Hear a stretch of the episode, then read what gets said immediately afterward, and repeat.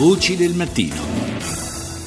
E sono le 6.39 minuti e 15 secondi. Ancora buongiorno da Lorenzo Opice. Bentornati a Voci del Mattino Speciale Weekend. Questa trasmissione che ci sta portando ad affrontare diversi argomenti. Lo avevamo preannunciato in apertura di trasmissione. Lo avrete già sentito, l'avrete letto sui giornali. C'è nuovo, oh, la nuova indagine sulla popolazione italiana, il rapporto Istat sulla demografia. Un rapporto che eh, pone molti interrogativi perché eh, ci sono sempre sempre più oh, persone che muoiono e sempre meno nascite nel nostro paese. Buongiorno a Marco Marsili che è responsabile e curatore del rapporto sulla uh, popolazione italiana. Buongiorno dottor Marsili. Buongiorno, buongiorno a lei e ai radioascoltatori. E allora non si arresta ma prosegue eh, nel suo cammino, possiamo dire, l'invecchiamento della popolazione italiana. Gli italiani sono sempre più vecchi e, e, e, c'è un altro dato che fa riflettere. Molti italiani lasciano l'Italia per andare via dal nostro paese. Sì, questo eh, l'abbiamo visto anche quest'anno. Quest'anno abbiamo circa, 100, circa 100.000 cittadini italiani che lasciano il paese per trasferirsi all'estero. Peraltro è un trend di eh, costante e continua crescita che stiamo monitorando negli ultimi, negli ultimi anni. Insomma, si tratta soprattutto di persone giovani chiaramente cerca di opportunità mh, lavorative migliori che, migliori che, che, qui evidentemente non riescono a trovare. Quindi ricerca di, gio- di, forze giovani che vanno all'estero a cercare lavoro, però arrivo nel nostro paese di stranieri che cercano una vita migliore.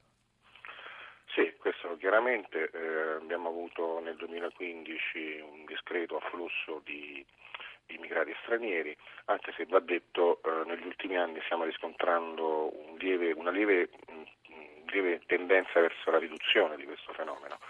Eh, tant'è che nel 2015 abbiamo un saldo migratorio netto con l'estero di 128.000 unità, ovvero il saldo tra coloro che arrivano e coloro che invece partono.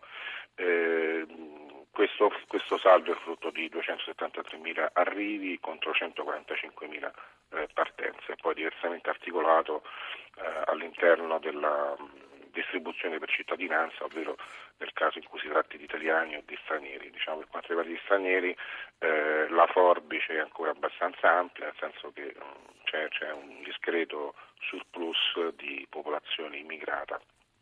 Però c'è da dire che questo rapporto mette in chiaro che per la prima volta dal secondo dopoguerra il tasso di mortalità è più alto del tasso di nascite, no? ed è il, il, più alto degli ultimi 70 anni all'incirca. Beh, dunque, che il tasso di mortalità risulti più alto del tasso di natalità, ovvero che nel Paese si abbiano più morti che, che nascite, questo si era già riscontrato in passato, uh-huh. eh, si sta riscontrando in maniera regolare da diverso tempo. Eh, la cosa diciamo, da sottolineare è che eh, diciamo, la, la, forbice rispetto a questo fenomeno si sta dilatando, nel senso che aumenta anno dopo anno la distanza tra il numero di decessi e il numero di nascite. Quest'anno abbiamo avuto un deficit cosiddetto saldo naturale, ovvero la differenza tra nascite e decessi di oltre 165.000 unità ed è un numero insomma, abbastanza rilevante considerando che sta, come dicevo, aumentando anno, anno dopo anno. Ecco, um, cosa può portare in prospettiva? Proviamo a fare una, dire, un quadro in proiezione in avanti. Eh, se non si arresta questo, questo trend della popolazione italiana, che cosa può succedere? Beh, dunque è sempre un po' difficile, insomma, sono, bisogna mettere in campo diverse ipotesi, diversi fattori. Eh, diciamo, ci sono alcune certezze, nel senso che le tendenze demografiche in genere sono, sono lente eh, ma dire, in qualche modo inesorabili, a un certo punto si arriva a dover pagare un conto, un conto demografico in questo caso.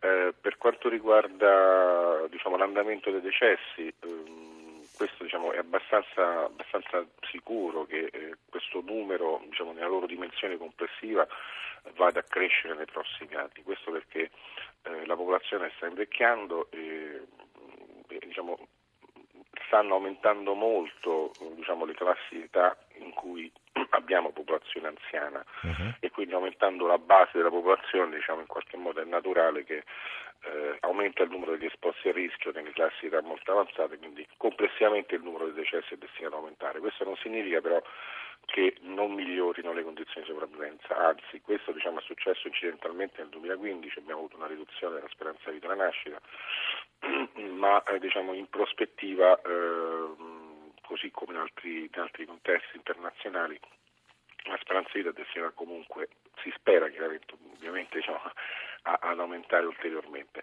Eh, per quanto riguarda invece la natalità, ecco lì siamo un po', un po più nel, sono un po' più po' più di dubbi, insomma.